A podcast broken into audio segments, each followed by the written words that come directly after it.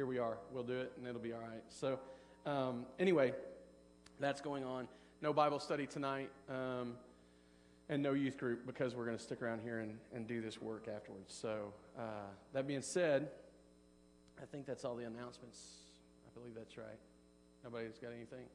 Well, let's just let's let's just consider where we've been over the last three weeks, and maybe you didn't even realize that the first week we were were celebrating Advent, uh, considering hope and the hope that we have in Christ.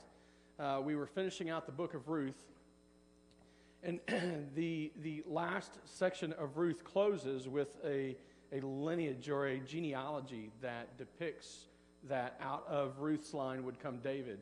And that same genealogy is picked up by Matthew in the New Testament, where, where he demonstrates that through David came Jesus. And so it's easy to begin to recognize that through Ruth and, and this, um, this connection that Ruth and Boaz had and was made by God, was brought together by God, became, there, there came a great hope. In fact, in, a sense, Boaz for Ruth was the answer to her immediate needs. You know, there was a, a sense that he provided hope for her in the moment. But as the book closes out and depicts the, how, how, the, how God was working in history and how God was going to work in the future, uh, the reality is, is that we see that Ruth's hope was not Boaz, but Ruth's hope was who would come through her line, Jesus Christ. And so her hope is also our hope. We have a confident expectation in the things to come because of what we have seen God do in the past, because of what we see Him doing now, and because of what He has promised to do in the future. We have a confident expectation, not a hope that disappoints, not a hope that lets us down, not a hope that um, is wishful thinking, but that we can confidently expect to occur. We can hope in these things. And so we started with hope, and that hope gave way to joy. We, we, we can know joy, not just some, some fleeting emotion or some, some uh, momentary burst of happiness, but we can know an infinite joy. We can be completely satisfied and, and, and, and happy. And, and um, in, in fact, the word really talks about a shining where, where we are ecstatic and there's this, this light shining back off of us. We can experience that because of what Jesus Christ has done. That joy also comes, or that hope also leads to peace. And, and we saw last week as, as in the coming of Christ, we saw that God was moving to bring peace to his creation. He wasn't simply he wasn't simply doing something for a moment. He wasn't simply doing something in that moment, but something that would eventually come where complete peace would be known.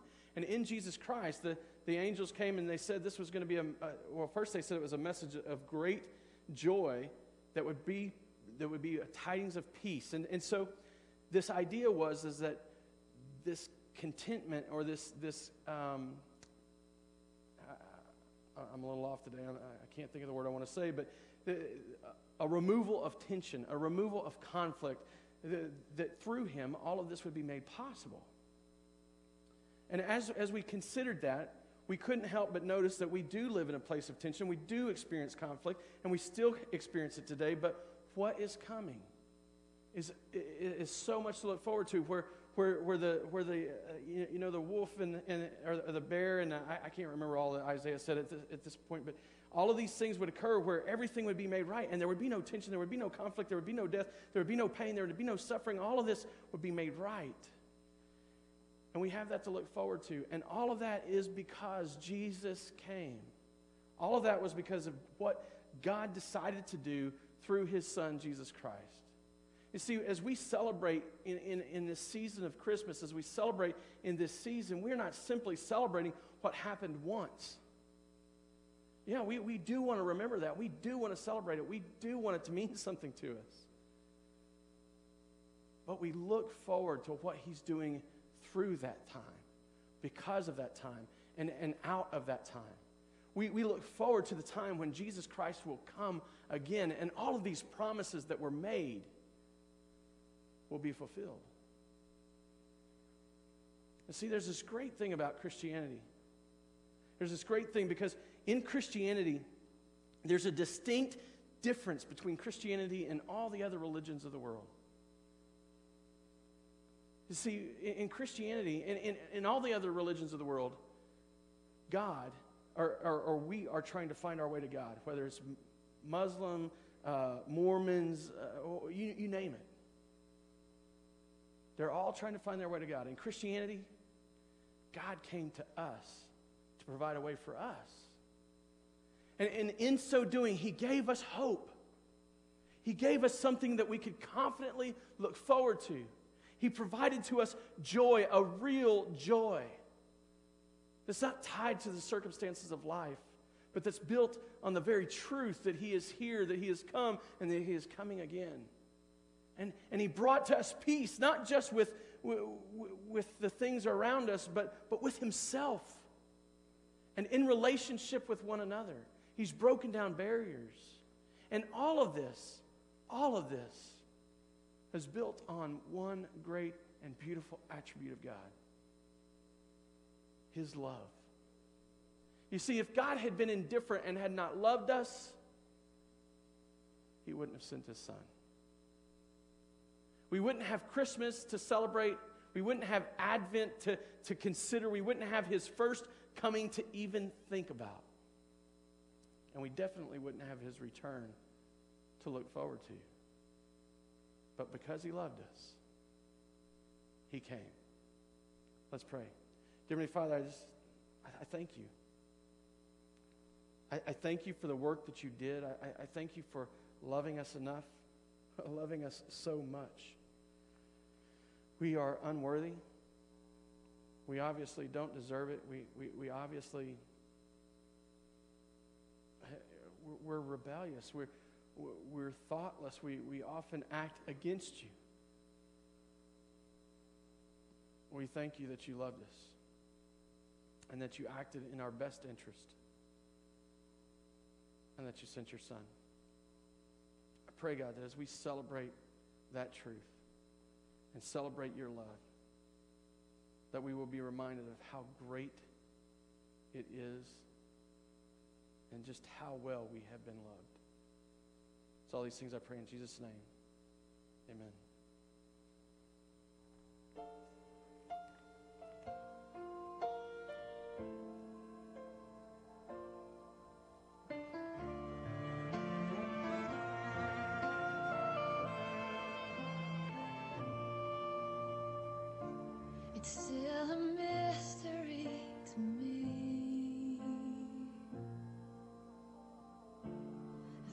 the hands of God could be so small. How tiny fingers reach and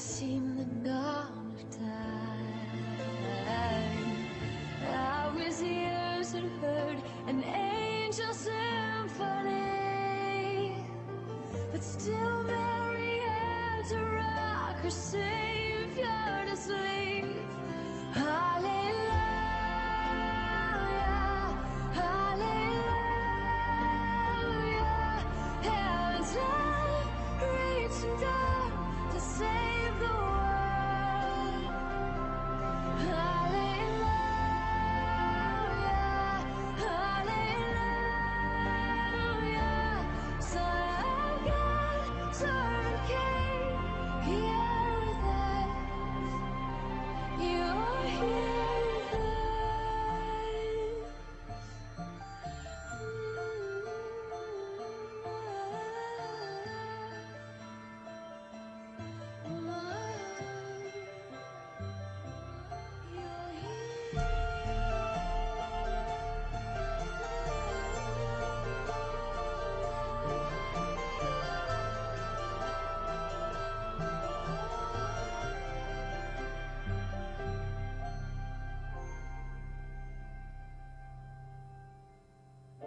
Jesus the Christ, born in Bethlehem,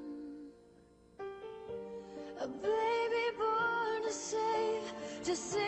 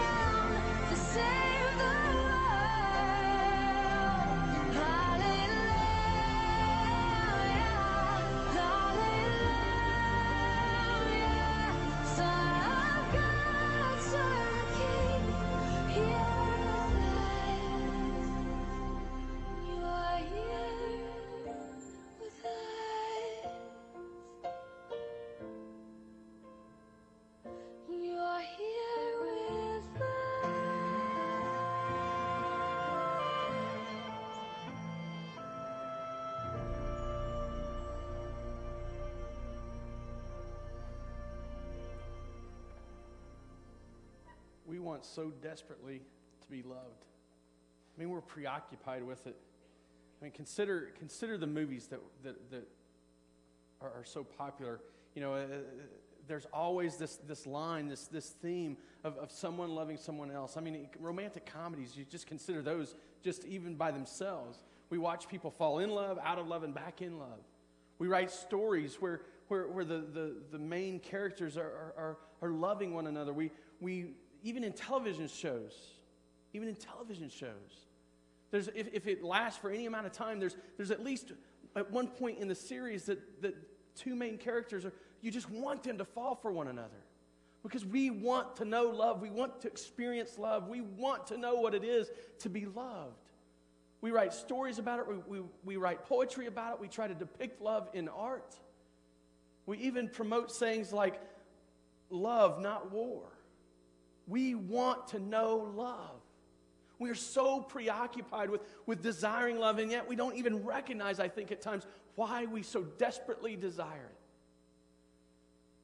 I think it's because we desperately desire to be loved by our Creator. I think that there's an innate desire in each of us to be loved in this way by our Creator. And, and yet we're, we're so ready to, to accept these, these substitutes, these, these incomplete versions of that love.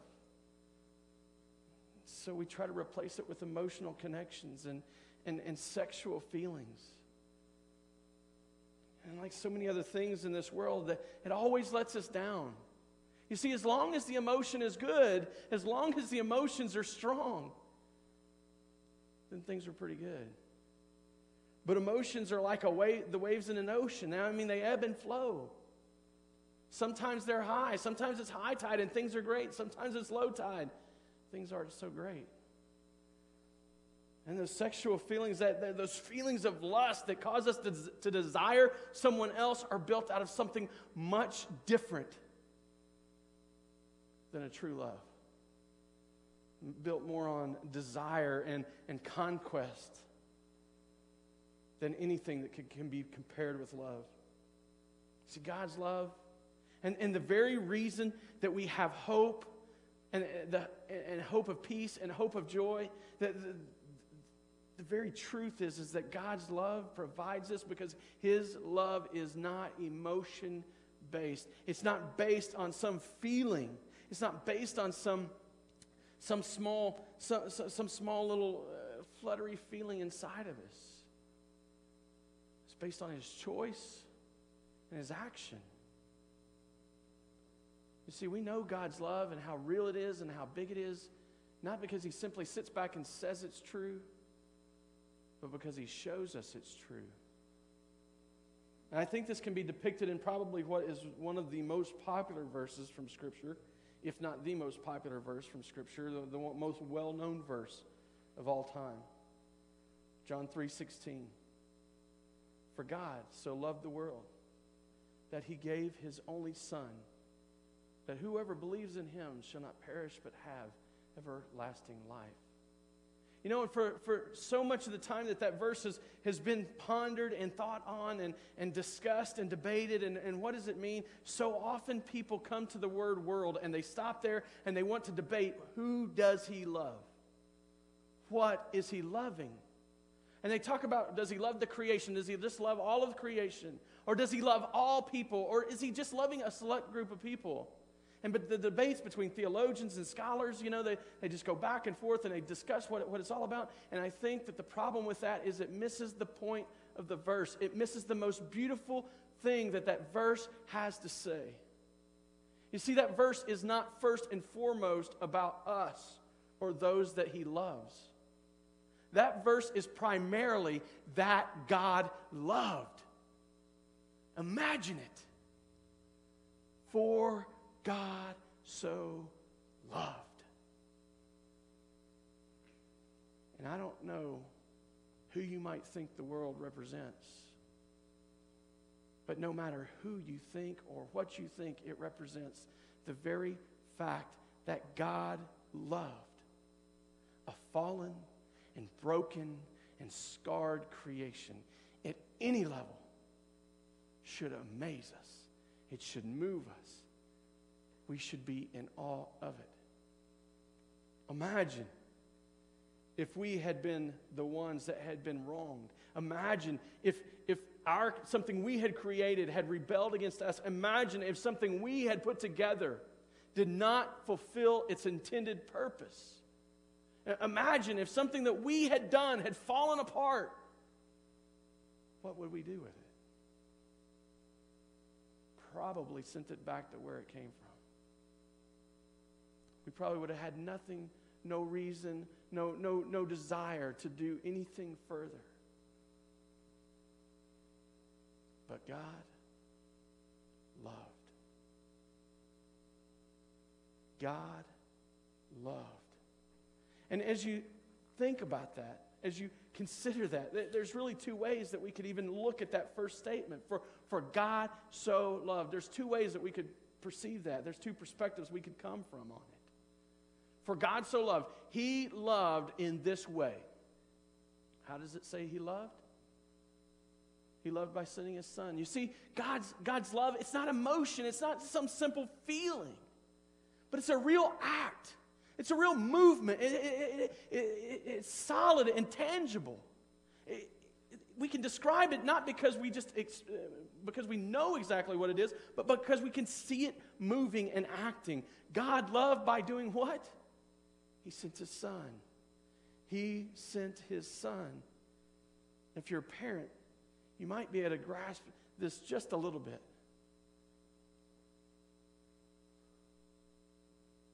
God knew that Jesus would be despised. He knew that Jesus would be rejected. He knew that Jesus would eventually pay an ultimate price, taking on the sin of the world. And yet his love for the world was so great. He loved us in this way. He sent his son. He sent his son. He didn't love us more than his son. He didn't love us in a greater way than his son. But he did love us in this way.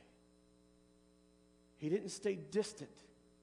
He didn't act as if he didn't care. He didn't stay and, and leave it to itself. He didn't walk away from it and close the door on it and, and leave it as just whatever happens, happens. I couldn't care less.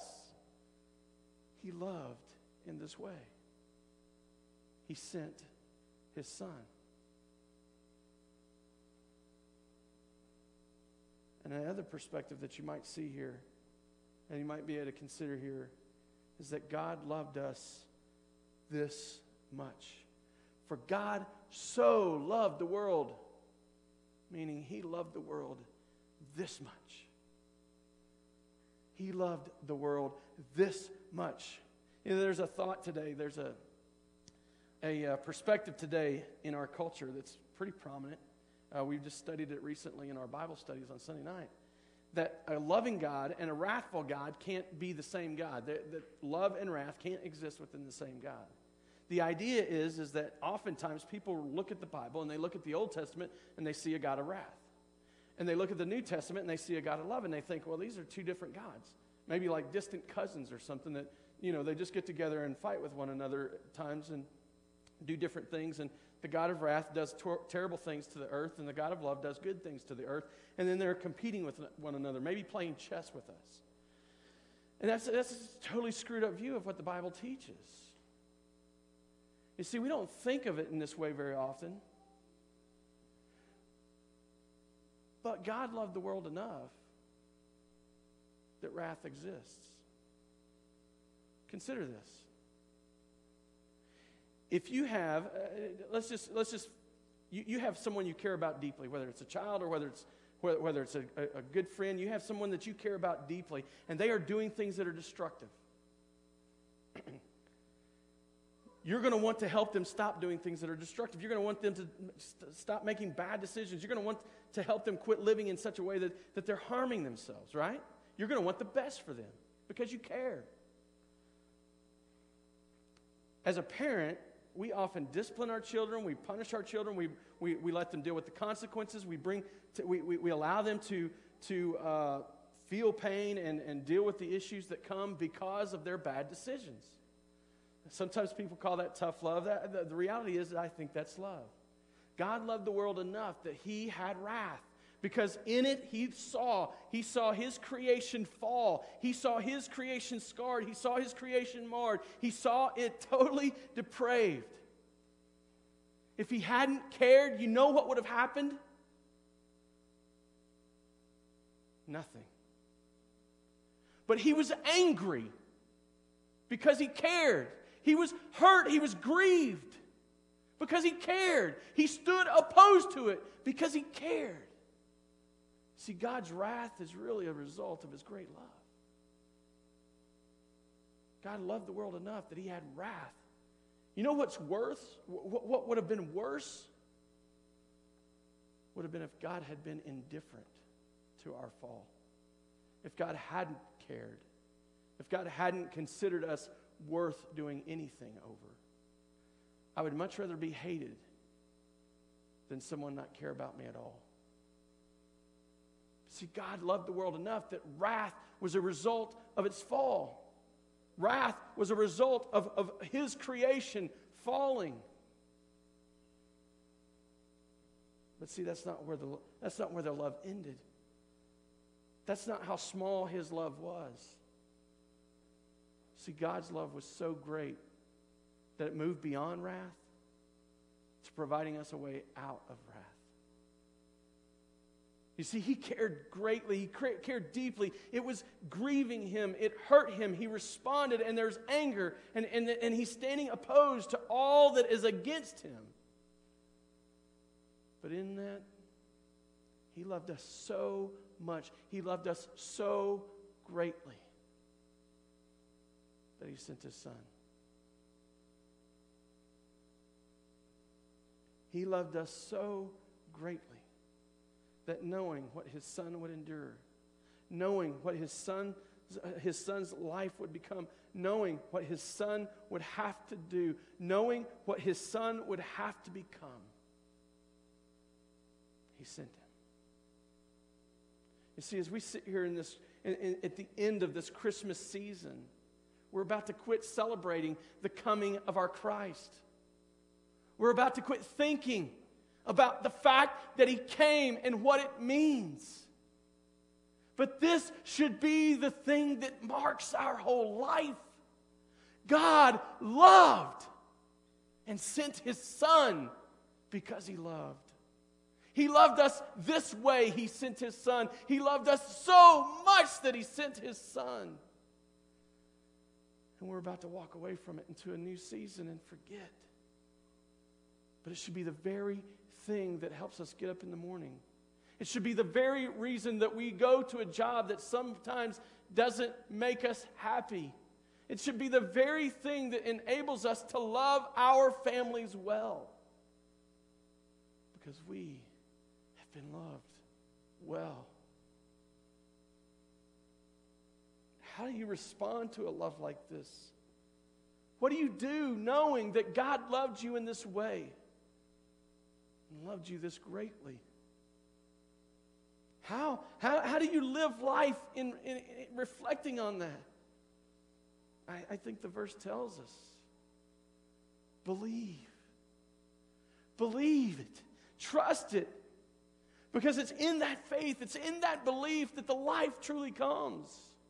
It's in that faith, it's in that, in, in that trust that the, that the difference is really made. Believe it. And then the next verse, in verse 17, it says that Jesus didn't come to condemn the world, but to save the world. And then it goes on in verse 19 and it says, And the judgment is this that the light has come into the world, but, but mankind has loved the darkness more than the light. We're going to have to let go of all of those things that, that should condemn us. We're going to have to let go of all of those things that, that in this life we love more than His light. Let go of it. There's so many things, sometimes even noble things that we prioritize before our God that, that, that mean more to us than Him and His love for us. You see, it's because of His love for us that we have reason to live. It's because of His love for us that we have hope for a future. It's because of His love for us that we can experience peace. It's because of His love for us that we can know joy. It's because of His love for us that His Son put on flesh and dwelt among us that He came to be with us, that, that we can even consider knowing Him as our Savior. It's because of His love for us. How do you respond? You believe. Live a life of faith. You repent. You let go of all of those things that are more important to you than Him. You, you, you, you drop them as if they're chains and weights that, that easily entangle and slow you down, and you run this race looking at the author and perfecter of your faith, Jesus Christ.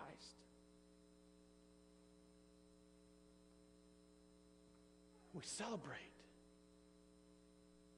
You see, we don't just celebrate eh, one day a year. That's my one problem with Christmas and Thanksgiving and other holidays that we celebrate. Because in our fashion, in our way of doing things, well, we just relegate Thanksgiving to Thanksgiving Day and we rele- relegate the celebration of, of Jesus coming to Christmas Day But that should mark our life. That should, that should be the, the mode of operation for us. That should be our, our standard operating procedure. That should be who we are. That should be who we have become. We celebrate.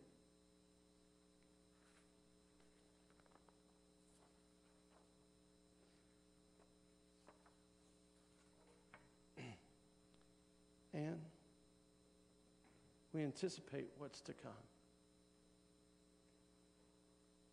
You see, we, we, we look back now. We, we never have to question God's love for us. We never have to wonder if God cared or if God loves us because Jesus came. He's a real man. He was a real figure. He, he, he came and performed a real mission. Historically, you can prove it to be true. You can see beyond the scriptures that this man really lived. And you can learn about his crucifixion. And in the scripture, you can hear that he resurrected. And you can see that God was with us. He walked the face of the earth. And because of that, we never have to wonder again whether he's loved us or not. Because he loved you in this way. In this great way, he loved you. He loved me.